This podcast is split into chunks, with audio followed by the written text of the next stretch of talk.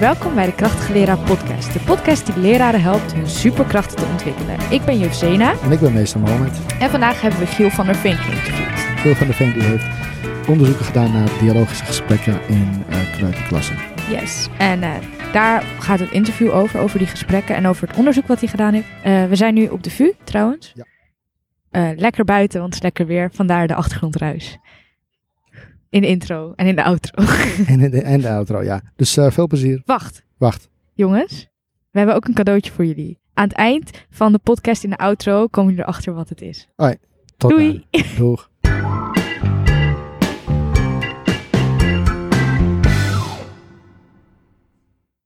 Eh, welkom, Giel. Dankjewel. Eh, zou je jezelf even kunnen voorstellen eh, en eh, vertellen wat je doet en hoe je bent gekomen tot eh, wat je doet?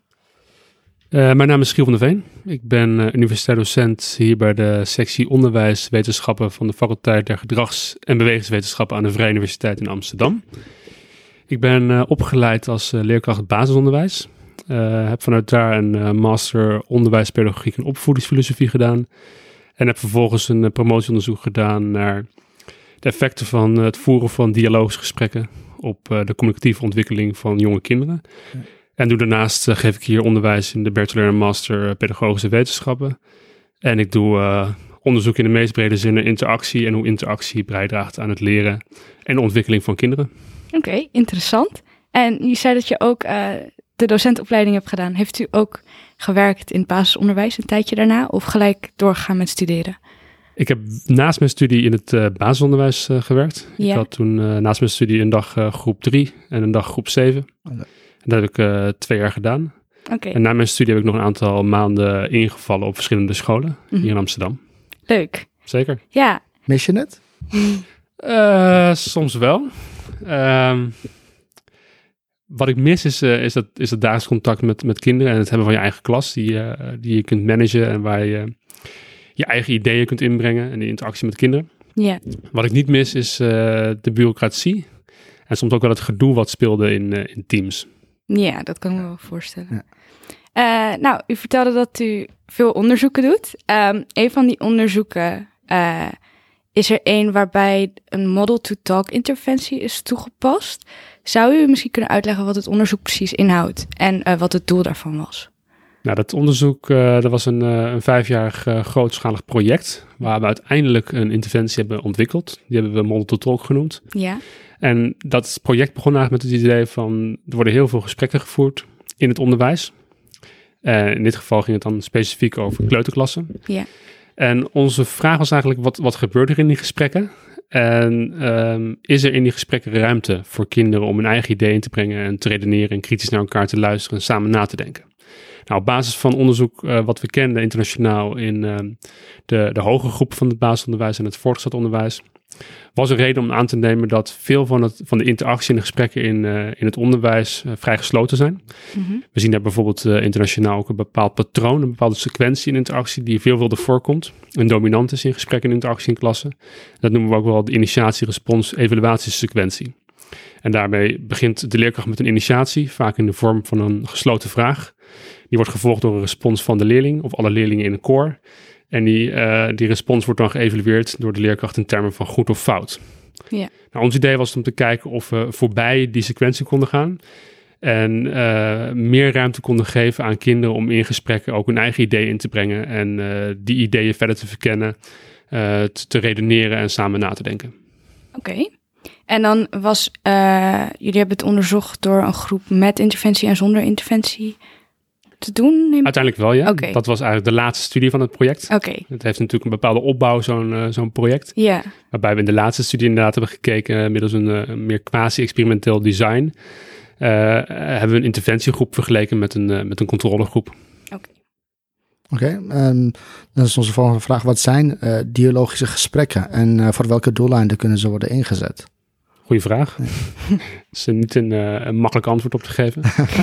ik, ik denk dat je het beste eh gesprek in klassen kunt indelen op een, eh, een soort van continuum. Waarbij je helemaal aan de linkerzijde heb je monologische gesprekken. Mhm. Dat zijn eigenlijk geen gesprekken, maar het is vaak dat een, dat een leerkracht een, eh, iets vertelt, iets uitlegt. Ja. eh, waarbij de leerlingen soms als, als co-auteur aan het verhaal mogen bijdragen. Dus Dus dan heb je bijvoorbeeld een verhaal dat de leerkracht vertelt en tussendoor worden er gesloten vragen gesteld waarop uh, leerlingen een heel kort antwoord geven. Mhm. En dan gaat de leerkracht weer verder met het verhaal. Ja. Nou, aan de hele andere kant van het spectrum hebben we dialogische gesprekken. En daarin is, uh, is veel ruimte voor leerlingen om hun eigen ideeën in te brengen. Niet zomaar, maar die, die ideeën moeten ook worden beargumenteerd. Uh, waarin leerlingen kritisch en gericht naar elkaar luisteren. En waarin leerlingen voortbouwen op elkaars ideeën. Dus zo kun je het zien. En, en gesprekken in klas zitten nooit helemaal aan de ene of de andere kant van het continuum, maar zitten er eigenlijk altijd op dat spectrum, op dat continuum. En in ons onderzoek hebben we geprobeerd om uh, um, verder te, te, beschrijven wat we dan verstaan onder de dialogische gesprekken. En daar hebben we eigenlijk uh, drie kenmerken benoemd in een van de artikelen. En uh, waarbij we hebben aangegeven dat dialogische gesprekken ten eerste een onderwerp hebben, een topic noemen we dat. dat klinkt misschien logisch. Ja. Maar heel veel gesprekken in klassen hebben geen gezamenlijk onderwerp. Dus dan heb je gesprekken waarin iedereen wat zegt. Mm -hmm. Bijvoorbeeld uh, de kringgesprekken waarin het gaat over het weekend. Yeah. De ene leerling vertelt iets over zijn weekend. En dan is de volgende leerling die vertelt iets over zijn weekend. Maar er is geen gezamenlijk uh, onderwerp wat uh, verder wordt ontwikkeld. Waarbij de bijdrage van de leerlingen ertoe leiden dat het onderwerp waar ze het over hebben verder wordt ontwikkeld. Hm. Dus dat was eigenlijk ons eerste kenmerk. Het moet ergens over gaan. En alles wat dan wordt gezegd, moet relatie hebben met het onderwerp en erop gericht zijn om dat onderwerp een stapje verder te brengen. Dus het denken over het onderwerp van de groep een stapje verder te brengen. Mhm. Nou, het tweede uh, kenmerk was uh, ruimte. Er moet ruimte zijn voor leerlingen om hun ideeën in te brengen, om die ideeën verder te specificeren en te verhelderen. Dus uh, we nemen in dialogische gesprekken geen genoegen met leerlingen die zomaar wat zeggen. Als je iets zegt, moet, je dat ook, moet dat ook voor de anderen begrijpelijk zijn. En moet het ook begrijpelijk zijn waarom je dat zegt. Dus er worden vaak argumenten aangedragen om jouw standpunt of jouw idee te verhelderen. Daarnaast uh, moet er ook ruimte zijn om naar elkaar te luisteren. Uh, je kunt alleen een onderwerp verder brengen als je gericht naar elkaar luistert. En met name dat luisteren is nog wel, wel eens lastig. Dat is een uh, complex uh, onderwerp van gesprekken. Waar ook eigenlijk in de literatuur heel weinig aandacht voor is. dus dat, dat heel gericht naar elkaar luisteren, zodat je kunt voortbouwen op elkaars bijdrage. En zodat je dat onderwerp verder kunt ontwikkelen, was ook een belangrijke. En daarnaast moet die, moet die ruimte er zijn om ook het perspectief van de ander in te kunnen nemen. Dus je wil begrijpen waarom de ander iets zegt. Vanuit dat innemen van het perspectief van de ander ook kunnen reflecteren op je eigen perspectief op dat onderwerp. En dat is met name in, in onze huidige samenleving ontzettend belangrijk. Dat, ja. uh, dat kinderen leren om dat er verschillende perspectieven zijn en dat ze die perspectief in kunnen nemen. En dat ze vanuit die perspectief ook kritisch leren reflecteren op hun eigen perspectief. Ja. Zonder dat ze dat perspectief ook uiteindelijk zelf moeten gaan aanhangen. Maar ze moeten in ieder geval het perspectief van de ander begrijpen. Ja. Dus dat was ons, ons tweede kenmerk. En ons derde kenmerk is dat uh, dialogische gesprekken ook altijd het element hebben van een, wat we dan noemen een polyloog. En een dialoog is tussen mensen en een polyloog is eigenlijk de meerstemmigheid, waarbij je ook de stemmen van niet fysiek in de klas aanwezigen in het gesprek betrekt.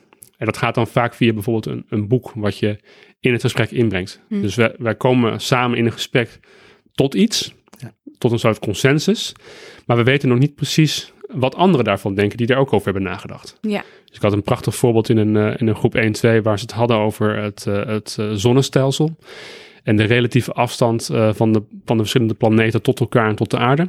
Ze probeerden daar al praten een model in de kring na te bouwen. En uh, die, die, die planeten werden op verschillende afstand van elkaar gelegd. Mm -hmm. Ze hadden daar discussie over. Wat is de afstand uh, tussen die planeten? Hoe zit dat precies? Op een gegeven moment hadden ze een model, maar ze hadden nog enige twijfel wat de afstand was uh, tussen Pluto en Mars. Of dat wel klopte. Dus een van de leerlingen zei van, ik heb dat volgens mij in een, in een van de boeken gezien, een model. Dus die pakte dat boek van de tafel, legde dat in de groep, gingen dat model bekijken vergeleken dat model met, met het eigen model wat ze in die dialoog hadden opgebouwd. En uh, uh, gingen dat model op basis van die stem, die externe stem die via die bron in het gesprek inkwam, gingen ze herzien. En het is heel belangrijk dat je die polyloog ook hebt, anders verzand je in een soort idee van ja, alles wat we in die dialoog met elkaar overeenkomen, Ja. is goed. Terwijl we daarmee uh, negeren dat er in de historie en naast ons uh, gesprek ook een heleboel andere mensen hebben nagedacht en geschreven over het onderwerp waarover je dat moment hebt. Ja, wel knap dat die kinderen daar ook zelf mee kwamen. En niet Zeker. dat, die hoeft niet altijd, zeg maar, uh, een van de elementen van de dialogische, dialogische gesprekken expliciet um, ja, te maken zoals ze het doen. Het kan ook vanzelf gaan, zeg maar. Je hoeft, je hoeft er niet altijd te benadrukken dat je het moet doen in de les. Het is denk ik een cultuur die je opbouwt in de klas, waarbij kinderen op een gegeven moment gewoon worden dat ze op die manier met elkaar praten. Oké. En ook inderdaad die bronnen erbij halen om eh, hun eigen ideeën die ze hebben opgebouwd al pratende, met Mhm. input van verschillende stemmen die in de klas aanwezig zijn, met input van de leerkracht. Ook de leerkracht is natuurlijk onderdeel van die gesprekken en kan daar kennis inbrengen. Mhm. Eh, die kinderen die raken op een gegeven moment in die eh, cultuur van zo doen we dat in deze klas, gewend aan dat ze ook eh, bronnen daarbij betrekken en kritisch zijn naar de ideeën die ze samen overeenkomen, die ze, die ze al pratende bedenken. Ja. En die toetsen aan eh, de- de bronnenboeken die bijvoorbeeld in de klas aanwezig zijn, of een expert die in de klas iets komt vertellen, et cetera. Oké. En ehm, waarom is het van belang om onderzoek te doen naar dergelijke gesprekken? Is het omdat er eh, te weinig onderzoek naar gedaan is momenteel en dat dat dus ontbreekt dat jullie dat nog hebben gedaan? Of is het een andere reden? Nou, er wordt internationaal op zich best veel eh, onderzoek gedaan naar gesprekken en interactie in klassen. Oké. Eh, er is een hele onderzoekscommunity eigenlijk eh, internationaal die ook regelmatig bij elkaar komt. ja. Ehm, ja, waarom zou je onderzoek doen naar gesprekken in klassen? Nou, ik denk dat, dat gesprek en interactie een heel belangrijk onderdeel is van de dagelijkse praktijk van wat er in klassen gebeurt. Heel veel gaat door interactie. Mhm. Anders dan natuurlijk vroeger, eh, waarbij alleen de leerkracht eh, het woord had en kinderen eh, passief luisterden en die kennis aannamen en op een gegeven moment konden reproduceren op een toets. Ja. Is vandaag heel veel van wat we doen in onderwijs, is niet alleen het overbrengen van kennis. Dat is natuurlijk ook een, een, een belangrijk onderdeel van onderwijs. Expliciete instructie op bepaalde onderdelen. Mhm. Is natuurlijk ook een heel belangrijk onderdeel dat we met elkaar in gesprek gaan over die, over die kennis. en ook op die manier je eigen ideeën opbouwt. Oké. Eh, nou, dus we weten nu wel waar eh, een- ongeveer een dialogisch gesprek eh, uit bestaat. Eh, maar hoe kunnen leraren zo'n gesprek eh, met kwaliteit voeren? Nou, dat is niet eenvoudig. Nee. Ehm, dat is natuurlijk een onderdeel van, van mijn onderzoek geweest. Ja. Kun je leerkrachten eh, leren om dat te doen? Ja. Eh, dat kan, Eh, maar wat ik zei, het is niet eenvoudig. Wat we hebben gedaan eigenlijk in ons onderzoek is, eh, we zijn begonnen eerst met leerkrachten een workshop te geven. Dus dat was onderdeel van die interventie die we uiteindelijk hebben gedaan. Ja. We hebben leerkrachten een workshop gegeven waar we ze iets meer hebben verteld over wa- wat zijn dat nou, dialogische gesprekken. En wat zijn de kenmerken daarvan. Dus eigenlijk wat ik net ook vertelde, die drie kenmerken, die Ja. kwamen daar aan de orde. Mhm. Eh, we hebben het gehad over ja, wat voor een, wat onderwerp lenen zich nou voor het voeren van dergelijke gesprekken. Hoe denk je daarover na? Hoe bereid je zo'n gesprek voort, voor? En eh, daarnaast hebben we het ook gekeken naar, naar beelden van, van dat soort gesprekken en die met leerkrachten geanalyseerd. Dat was de eerste eh, stap. Daarnaast hebben we ze een, eh, een lijst eigenlijk gegeven met tien gesprekstechnieken die we uit de literatuur hebben gehaald, waarvan we weten dat ze bijdragen aan het geven van ruimte in gesprekken en kinderen uitdagen om in die gesprekken hun eigen bijdrage te hebben. Ja. Nou, dat is, was de eerste stap, die workshop. Vervolgens zijn leerkrachten zelf aan de slag gegaan met het voorbereiden van gesprekken en het geven van dat soort gesprekken. En die gesprekken hebben we met, eh, eh, met videocamera's gefilmd. Mhm. En vervolgens hebben we die opnames gebruikt om met die leerkrachten te kijken naar wat, wat zie je dan? Wat, wat doe je? En met name die opnames was heel belangrijk om leerkrachten bewust te maken van hun eigen interactiegedrag in de klas. Nou, een voorbeeld is dat ehm, een aantal leerkrachten die dachten heel vaak dat ze na een, het stellen van een vraag een stilte lieten vallen. Nou, die stilte is ontzettend belangrijk om kinderen de tijd te geven om een eigen antwoord te formuleren. Ja. Ehm, nou, dat gebeurde eigenlijk heel vaak niet. Dus dan gingen ze kijken en dan, dan werden ze zich bewust van... oh ja, ik laat eigenlijk helemaal geen stiltes vallen. Ik vul die stiltes op met het herhalen van de vraag. Ehm, of nog de vraag op een andere manier stellen. Eh, maar ze gaven in ieder geval geen ruimte aan, aan kinderen... om een antwoord te formuleren op die vraag in hun hoofd. Ja. Nou, dus dat, die, dat proces van bewustwording van wat je eigenlijk doet in interactie... en dan vervolgens daar iets mee doen... dat was heel waardevol voor die interventie. En dat zorgt er ook voor dat leer, leerkrachten... ehm, in staat waren om die dialogische gesprekscultuur in hun klas op te bouwen. Dus een voorbeeld is dat ze dan nadat ze bewust werden, uiteindelijk wel stiltes lieten vallen en tot vijf telden in hun hoofd. Zodat leerlingen de ruimte hadden om eh, een antwoord te formuleren. Mhm. En zijn die, eh, ehm, eh, was het nou twaalf? eh, Tien. sorry, tien. ik weet niet waar het twaalf vandaan haal, maar eh, die tien gesprekstechnieken, zijn die nog ergens eh, terug te vinden? Eh, ja, die zijn in verschillende artikelen hebben we die beschreven. Onder Ja. andere in de wereld van het jonge kind. eh, eh, in meertaal hebben we daar iets over geschreven. Eh, ook in, in het, eh, in het proefschrift staan Ja. die technieken zijn terug te vinden. Het proefschrift kun je ook online eh, gewoon gratis eh, inzien. Ja. En die komen eigenlijk neer op vijf verschillende doelen. Dus die tien gesprekstechnieken zijn terug te leiden tot vijf doelen. Uh, het eerste doel is eigenlijk uh, dagen kinderen uit om een idee in te brengen, uh, te verhelderen en te specificeren. Dus dat zou bijvoorbeeld een, is dat een gespreksniveau of als van ehm, kun je daar nog iets meer over zeggen? Ja. Of in ieder geval kinderen inderdaad de tijd geven om in tweetal alvast te praten over een bepaalde vraag en dan pas weer in de, in de hele groep terugbrengen. Nou, een tweede doel is kinderen uitdagen gericht naar elkaar te luisteren. Dus dan zou een gesprekstechniek die daaronder valt is, kun jij herhalen wat Joris heeft gezegd in je eigen woorden. Ja.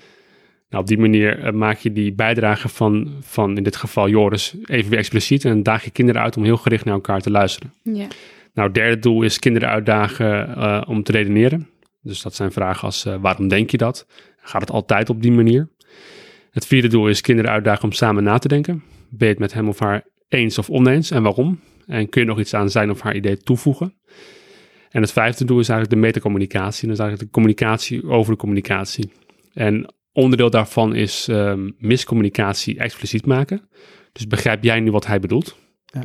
Nou, daarmee leg je de verantwoordelijkheid opnieuw bij de spreker om zichzelf uh, beter uit te leggen en te verduidelijken. In plaats van dat je interpreteert wat de spreker zegt. Daarmee leg je de verantwoordelijkheid voor duidelijke communicatie bij de luisteraar.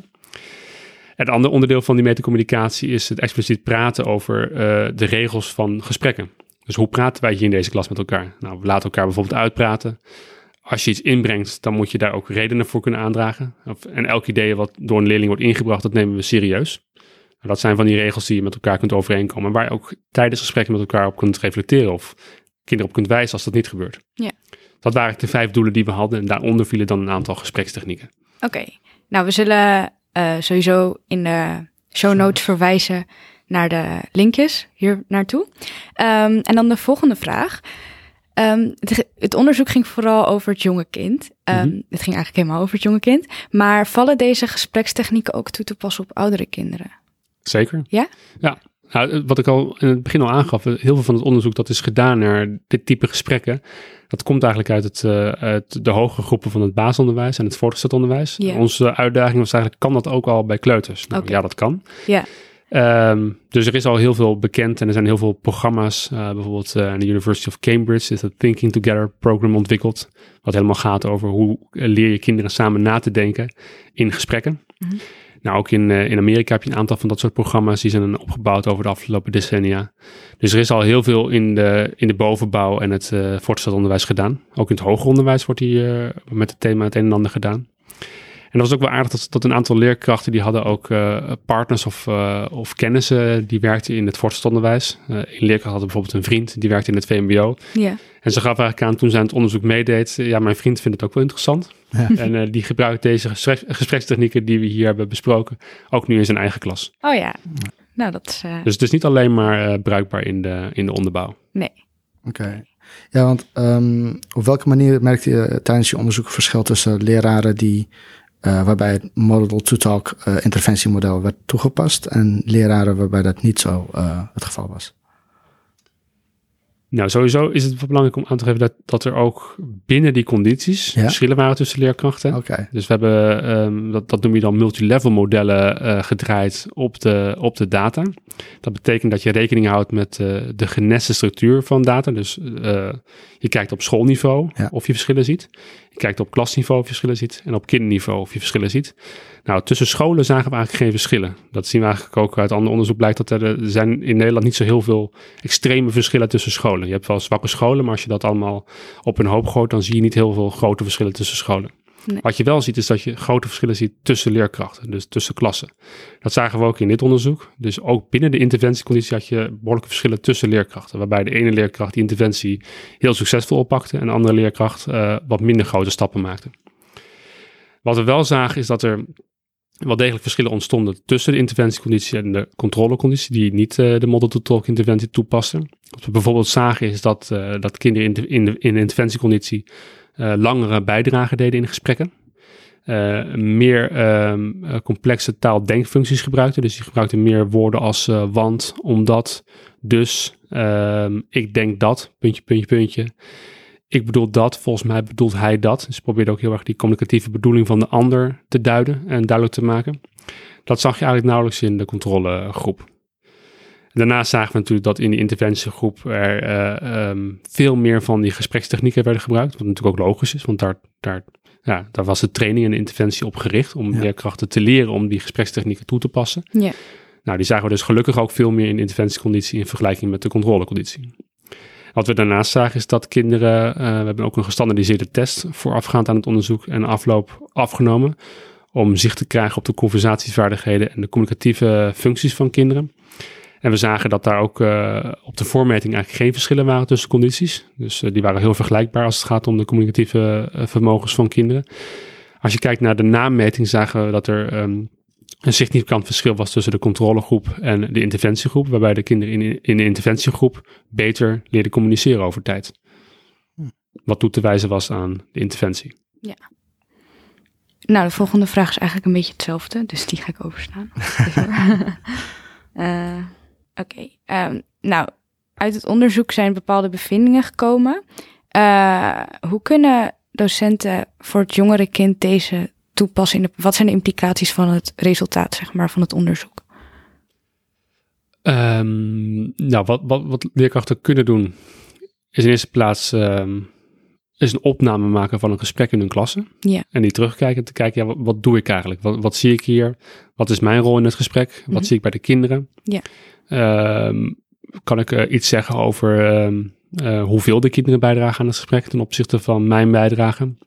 Wat voor type vragen stel ik? Zijn dat vooral gesloten vragen of ook open vragen? Mhm. Ehm, bouw ik voort op de ideeën die kinderen inbrengen en probeer ik die verder te verdiepen. Ehm, zie ik dat kinderen op elkaar voortbouwen. Heel vaak zie je dat, de, dat elke beurt eigenlijk via de leerkracht verloopt. Ja. Dus de leerkracht zegt iets, dan een, dan een leerling, dan de leerkracht weer, dan een andere leerling, et cetera. Maar je ziet heel, heel veel gesprekken, zie je nauwelijks interactie tussen leerlingen. Ja. Dat is natuurlijk ook interessant om te kijken. Zie ik dat in mijn klas wel? Mhm. of niet. Nou, vervolgens zou je vanuit zo'n observaties kunnen kijken, ja, wat, wat voor veranderingen zou ik willen doorvoeren. En dan zou je eens kunnen kijken in een van de artikelen die ik heb geschreven naar een aantal van die gesprekstechnieken. En dan ja, probeer ze niet allemaal in één keer toe te passen, maar focus je bijvoorbeeld op één van de gesprekstechnieken. Ja. Dus probeer bijvoorbeeld ehm, meer te halen uit ideeën van kinderen door af en toe te vragen van, kun je daar nog iets meer over zeggen? Of wat bedoel je precies? Nou, de- op die manier kun je natuurlijk langzaamaan eh gaan kijken wat, wat dat voor een effecten genereert op, eh, op de kwaliteit van je gesprekken. En wat we dan ook vaak terug horen van leerkrachten is dat naarmate je meer ruimte geeft van kinderen, je ook beter zicht krijgt op de ideeën van kinderen en de kennis die kinderen hebben. Ja. En daar ook makkelijker in je onderwijs op kunt inspringen. Dus begin met een opname, dan een van de gesprekstechnieken en dan zo verder en dan nog eens een keer een opname maken of te kijken of je tussen die opnames verschil ziet. Ja. En laat ook eens een collega bijvoorbeeld meekijken in je klas en daar eh, feedback op geven. Feedback. Het gaat heel erg om die bewustwording eh, Ja. van jezelf. En ook zo'n professionele cultuur in je school, hè, dat je ja. elkaar ook op, op, dit, op die interactievaardigheden ehm coacht. En kijkt, misschien is er een leerkracht in, in de school die al heel vaardig is op dat gebied. En dan Mhm. kun je natuurlijk eens bij die leerkracht in de klas kijken en vragen of die bij jou eens in de klas wil kijken. En eh, zijn er dan eh, specifieke lessen of activiteiten die eh, eh, geschikt zijn voor eh, dialogische gesprekken? Ehm, nou, in principe kun je dat natuurlijk over elk onderwerp kun je dat doen. Ja, Het hangt natuurlijk sterk af van, van je, de doelen die je hebt. Als je een, een dergelijk gesprek voert, dan is het wel belangrijk dat kinderen over het onderwerp al iets kunnen en willen zeggen. Dat betekent dat ze enige voorkennis moeten hebben om überhaupt met hun ideeën eh, te komen. Dus dat vraagt soms dat je daarvoor een stukje instructie geeft, expliciete instructie op een stukje kennis of eh, iets dergelijks. Of met kinderen bijvoorbeeld een, bepaalde, een bepaald boek leest of naar een videofragment kijkt voordat je pas in gesprek kunt gaan. Ja. Nou, in principe kun je dat over heel veel onderwerpen kun je natuurlijk zo'n gesprek voeren, maar het hangt af van de doelen die je hebt. oké. En eh, nou ja, als je een gesprek voert met je klas, heb je vaak te maken met heel veel verschillende kinderen. En hoe zorg je er nou voor dat iedereen even betrokken blijft en eh, dat je aansluit op iedereen zijn behoeften? Want ik kan me voorstellen dat het met een grote groep misschien lastiger gaat. Mhm. Hoe doe je dat? Dus eerste vraag, misschien een gemene vraag die ik dan terug ga stellen. Wat, wat is betrokkenheid?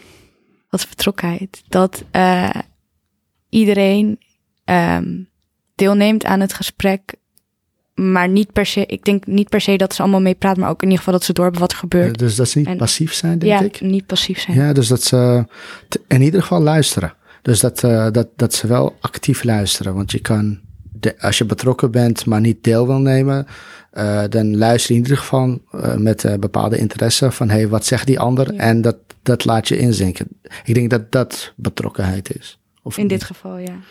Ja, het blijft, blijft, blijft natuurlijk lastig om een Ja. eh, te halen of Ja. iemand betrokken is. Iemand Ja. kan natuurlijk heel erg niet betrokken lijken Ja, Ja. en toch heel erg betrokken zijn. Klopt. Ja, als ik een eh, anekdotisch voorbeeld mag inbrengen. Op de peuterspeelzaal vroeger eh, dacht eh, de, de, de, de kleuterleidster daar, ik weet niet hoe dat destijds heette, die dacht dat ik een, eh, een gehoorprobleem had, omdat ik nooit de, de liedjes meezong. Die vertelde dat aan mijn moeder en die zei vervolgens, ja, hij zingt al die liedjes thuis helemaal van begin tot eind onder de douche. Dus ik was wel degelijk met aandacht, eh, luisterde ik goed, maar die, die juf had toch het idee dat, dat er iets niet helemaal binnenkwam of dat ik niet betrokken was. Ja. Dus ja, betrokkenheid vind ik altijd iets lastigs. Mhm. Ehm, en actief deelnemen vind ik ook iets lastigs. Ehm, kijk, in een gesprek kan niet iedereen vocaal deelnemen. Nee. Als je met 30 kinderen zit, dan eh, is het een illusie om te denken dat al die kinderen in een half uur gesprek een bijdrage gaan leveren. Mhm. Wat je natuurlijk wel kunt doen, is eh, ehm, momenten inbouwen in een gesprek waarin je zorgt dat alle kinderen na gaan denken. Dat is wat je wil. Mm. En dat kun je bijvoorbeeld bewerkstelligen door eens te vragen aan, aan kinderen, ga eens even met z'n tweeën zitten, een vraag te stellen en daar eerst met z'n tweeën over door te denken. Dan krijgen alle kinderen de tijd en de ruimte om over die vraag na te denken. En vervolgens breng je het weer in de groep en laat je een aantal kinderen, eh, geef je dan het woord. Ja. Of je kunt kinderen vragen om, eh, eh, ehm, als het gaat om een bepaalde kwestie waarin kinderen zich afvragen hoe iets werkt. Hè? Bijvoorbeeld, eh, hoe, hoe gaat dat met elektriciteit? Ik had een keer een, een kleuterklas die ging daarover nadenken. Wat is dat eigenlijk? Die hadden een, een proefje in de klas met, een, met een schakeling. Waarbij we een knopje drukten, er gebeurde iets en dan ging een lampje aan. Mhm. Nou, je kunt kinderen natuurlijk dan laten tekenen of laten krabbelen hoe dat werkt. Dan laat je ze even individueel nadenken en vervolgens met el- elkaar over die tekening in gesprek te gaan en dan in de hele groep. Ja. Dus op die manier kun je wel proberen om alle kinderen betrokken te laten zijn. Mhm. Er is ook wel eh, interessant onderzoek eh, van een aantal collega's internationaal, eh, onder andere van Cathy O'Connor en collega's. Die hebben onderzoek gedaan naar eh, het verschil tussen silent en vocal kinderen in discussies in klassen. Mhm. Dus de silent kinderen zijn de kinderen die eigenlijk geen vocale bijdrage leveren aan het gesprek. En de vocale kinderen zijn degenen die dat wel doen. Ja. En er was eigenlijk geen verschil in eh, de kennis eh, die ze uit het gesprek haalden. Dus ze hebben dan uiteindelijk na afloop van die gesprekken hebben ze een, eh, een kennistest afgenomen. Mhm. En zowel de kinderen die stil waren als de kinderen die vocaal deelnamen scoorden even hoog op je testen. Er waren ge- geen verschillen. Ja. Dus ook als je ehm, niet vocaal bijdraagt, Ja. maar stil bent, eh, leer je toch wat van discussies. En het gaat denk ik uiteindelijk om het creëren van een, een bepaalde gesprekscultuur in je klasse. Nou, zo heb ik al volgens mij in, dit, in deze bijdrage al iets verteld over hoe je dan die betrokkenheid bij kinderen kan, kunt genereren door Ja. bijvoorbeeld die tweetalgesprekken. Ja. Of kinderen even eh, een stilte laten te vallen, zodat alle kinderen even kunnen nadenken over eh, eh, de vraag die gesteld is. Nou, een andere manier is natuurlijk eh, niet altijd de kinderen, eh, altijd dezelfde kinderen de beurt geven. Dat kan je onder andere bewerkstelligen door eh, even niet meer te werken met vingers opsteken. Dat zijn altijd degenen die een vinger opsteken die iets willen zeggen. En degenen die niets willen zeggen, die steken hun vinger gewoon niet op. Nou, dat is natuurlijk jammer dat je... Uiteindelijk wil je natuurlijk als leerkracht ehm, ook de stem horen van eh, de leerling die misschien niet zo vocaal aanwezig is of niet altijd haantje de voorst is. Mm. Ook zijn idee wil je uiteindelijk horen. Of dat nou in de grote groepen of in een klein groepje of in een tweetalgesprek. Ergens moet er wel ruimte zijn voor de ideeën van die wat stillere kinderen die niet geneigd zijn om direct een bijdrage te leveren. Is dat een antwoord op je vraag? Zeker een antwoord op de vraag. ja. Oké, eh, onze laatste vraag eh, gaat over de evaluatie van de gesprekken. Ik weet niet of hier al eigenlijk antwoord op gegeven is. Want hoe kom je erachter of de doelen die je van tevoren hebt gesteld behaald zijn eh, tijdens het voeren van dat soort gesprekken? Ehm, ik denk dat eh, als ik zelf nu ga denken over de dingen die jij daarnet hebt gezegd, eh, zou je dat dus moeten opnemen, terugkijken en dan kun je op die manier een beetje evalueren of, of Dat is de meest omslachtige manier denk ik om Ja, te doen. En ja. nee, ik neem aan dat leerkrachten daar geen tijd voor hebben om dat Nee. eh, systematisch te doen. Nee. Maar wat je, wat je natuurlijk doet als je een gesprek voert, is je hoort allerlei bijdragen van kinderen. En op die manier krijg je al enig zicht op de ideeën en de kennis die kinderen hebben. Daarnaast ja, heb je natuurlijk met een gesprek verschillende doelen. Je wil dat de kinderen bepaalde kennis ehm, ehm, ehm, ontwikkelen of Ja. opbouwen met elkaar. Of kennis, dat je kennis inbrengt en dat kinderen die kennis eh, onthouden. Ja. Dat kunnen doelen zijn, maar je kunt ook meer eh, doelen hebben op ehm, het niveau van het voeren van gesprekken. Ja. En die kun je natuurlijk wel, wel degelijk evalueren. Dus je kunt hem bijvoorbeeld een doel hebben dat je wil dat kinderen gericht naar elkaar luisteren. Ja. Nou, door terug te vragen aan leerlingen, heb jij nu, kan je nu herhalen wat hij of zij heeft gezegd, kun je natuurlijk ehm, al eigenlijk in het gesprek toetsen of kinderen in staat zijn om naar elkaar te luisteren. Ja. En als je dat over tijd doet, meerdere keren eh, in een jaar, dan, dan kun je natuurlijk een klein beetje ontwikkeling zien. Mhm. En wat ik van leerkrachten ook terughoorde die deelnemen aan het, eh deel hebben genomen aan het onderzoek, is dat ze zodra ze dit, gesprekken, dit soort gesprekken gingen voeren, dus meer ruimte gaven aan kinderen, ook beter zicht kregen op de taalontwikkeling van hun kinderen. Mm. En eh, je hebt zo'n zo'n kopje in het eh leerlingvolgsysteem. Wat gaat over gespreksvoering. Ja. En wat die leerkracht aangaf, is dat ja, voorheen vulden ze dan bij gesprekken voeren in doet mee of doet niet mee. Hm. En nu kon ze dat eh, veel meer eh, specificeren. Dus, dus kon veel preciezer beschrijven op welke manier kinderen dan deelnamen. eh, wat hun communicatieve eh, eh, competentie was. eh, en welke rol ze hadden in die gesprekken. Ja. Dus door, juist door het voeren van dit soort Ja. gesprekken krijg je veel meer zicht op de taalontwikkeling van kinderen en de ideeënwereld van, van kinderen. En kun je daar natuurlijk vervolgens in je, in je onderwijs ook op aansluiten. Top. Eh, dat waren onze vragen. Ja, Heel erg heel erg bedankt. bedankt voor het Jullie interessante bedankt. interview. Ja, we gaan. eh, ik ga dit zeker nog een keer luisteren. Want er werden heel veel dingen gezegd. En eh, het was heel erg duidelijk. Dat in ieder geval. Zijn er. als, als er nog iets is.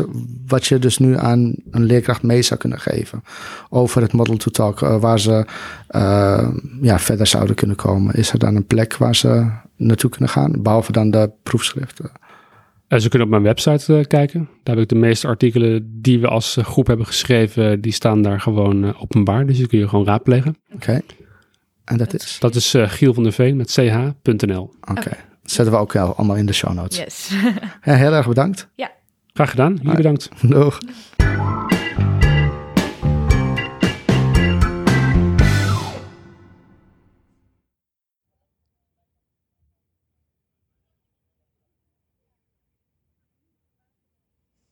Welkom terug. Welkom terug. Oh my god. Maakt niet uit. Oké. Ja. We zijn net eh, terug van eh, eh, ons interview met Giel. Ja. Was echt leuk. Was echt... Nou, dat mag je niet zeggen, maar dat- ik heb het al gezegd. Je hebt het al gezegd. Ja. Boeien. Pech. Het was echt zo Interessant. interessant. We hebben Ja. echt veel geleerd. Ik, eh, my mind was blown. Ja. Ja, ja. Want het was zo grappig. Giel, die, we hadden de vraag natuurlijk van tevoren gestuurd. Ehm, maar hij zei van, nou, ik ga de vraag gewoon, gewoon nu beantwoorden, weet je. Niet te veel voorbereiding gedaan. Maar hij wist alles zo goed te vertellen. Ja. Hij zat er helemaal in. En Ja. eh, super inspirerend. En, Ja. eh, Ja, Ja. Ik, eh, ja, wat ik al aan het eind zei was, ik, ik heb het idee dus dat ik deze podcast zelf ook nog, eh, nog een keer ga beluisteren. Of twee keer. Omdat hij zoveel interessante dingen zegt in, in één adem. Eh, dus dat, dat, dat ik dan zoiets heb van, oh ja, dat, ik moet het nog een keer horen, nog een keer horen. Want eh, het is super interessant. Ehm, en om het echt te gaan gebruiken, daarvoor moet je denk ik toch echt naar zijn website toe gaan. En eh, de artikelen, daar Ja. zullen we nog in de show notes naar linken. Klopt. Want daar moet je echt even rustig voor zitten om één of twee doelen voor te kiezen waar je op gaat letten. Hoe ga jij dat doen?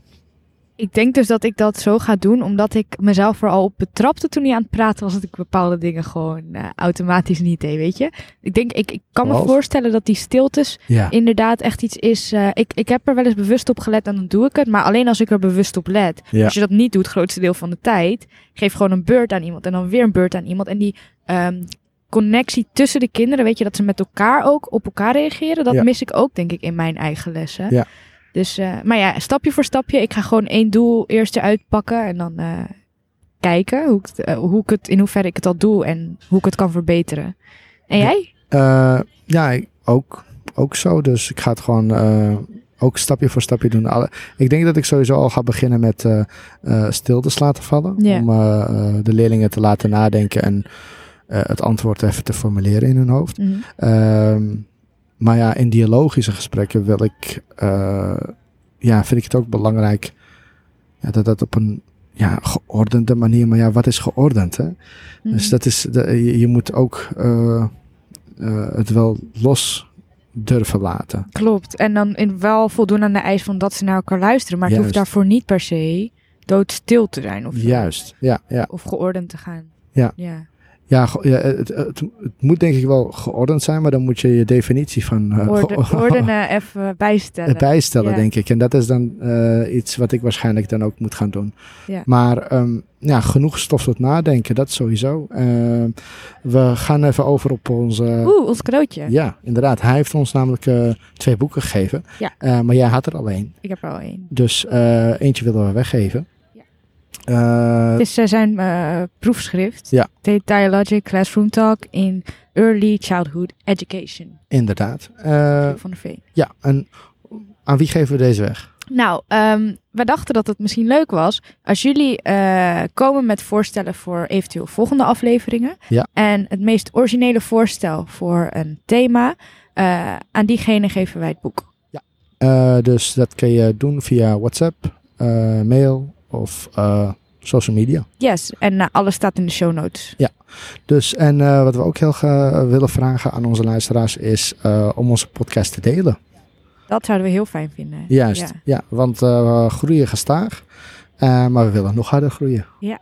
Dus deel onze podcast op eh, Growth mindset. Pro- Growth Mindset, ja.